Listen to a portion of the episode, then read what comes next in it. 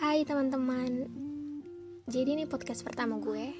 Tujuan gue bikin podcast ini sih Untuk memenuhi syarat tugas PPLK di kampus Dan cerita dikit tentang planning gue di masa depan nanti.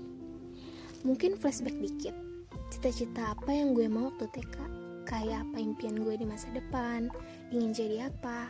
Mungkin gue akan menjawab Pengen jadi dokter?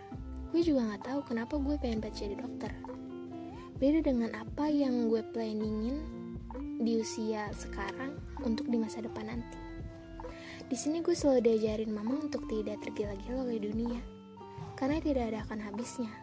Mengejar dunia saja, tapi tidak mengejar akhirat. Karena akan lebih merasa tenang jika kita mengejar keduanya itu.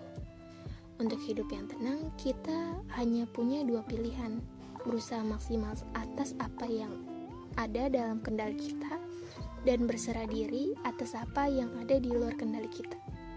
Sayangnya kita sering merasa bisa mengendalikan semuanya sampai lupa ada yang lebih berkuasa mengatur segalanya. Why not? Bukankah makna dari Islam adalah berserah? Jadi inti dari planning yang gue raih itu salah satunya pengen ambis untuk event agar lebih produktif, ikut organisasi yang buat public speaking gue lebih lancar. Dan cita-cita gue sih sekarang gue pengen banget banggain kedua orang tua gue. Dengan hasil kerja keras yang akan gue lakukan di masa depan nanti.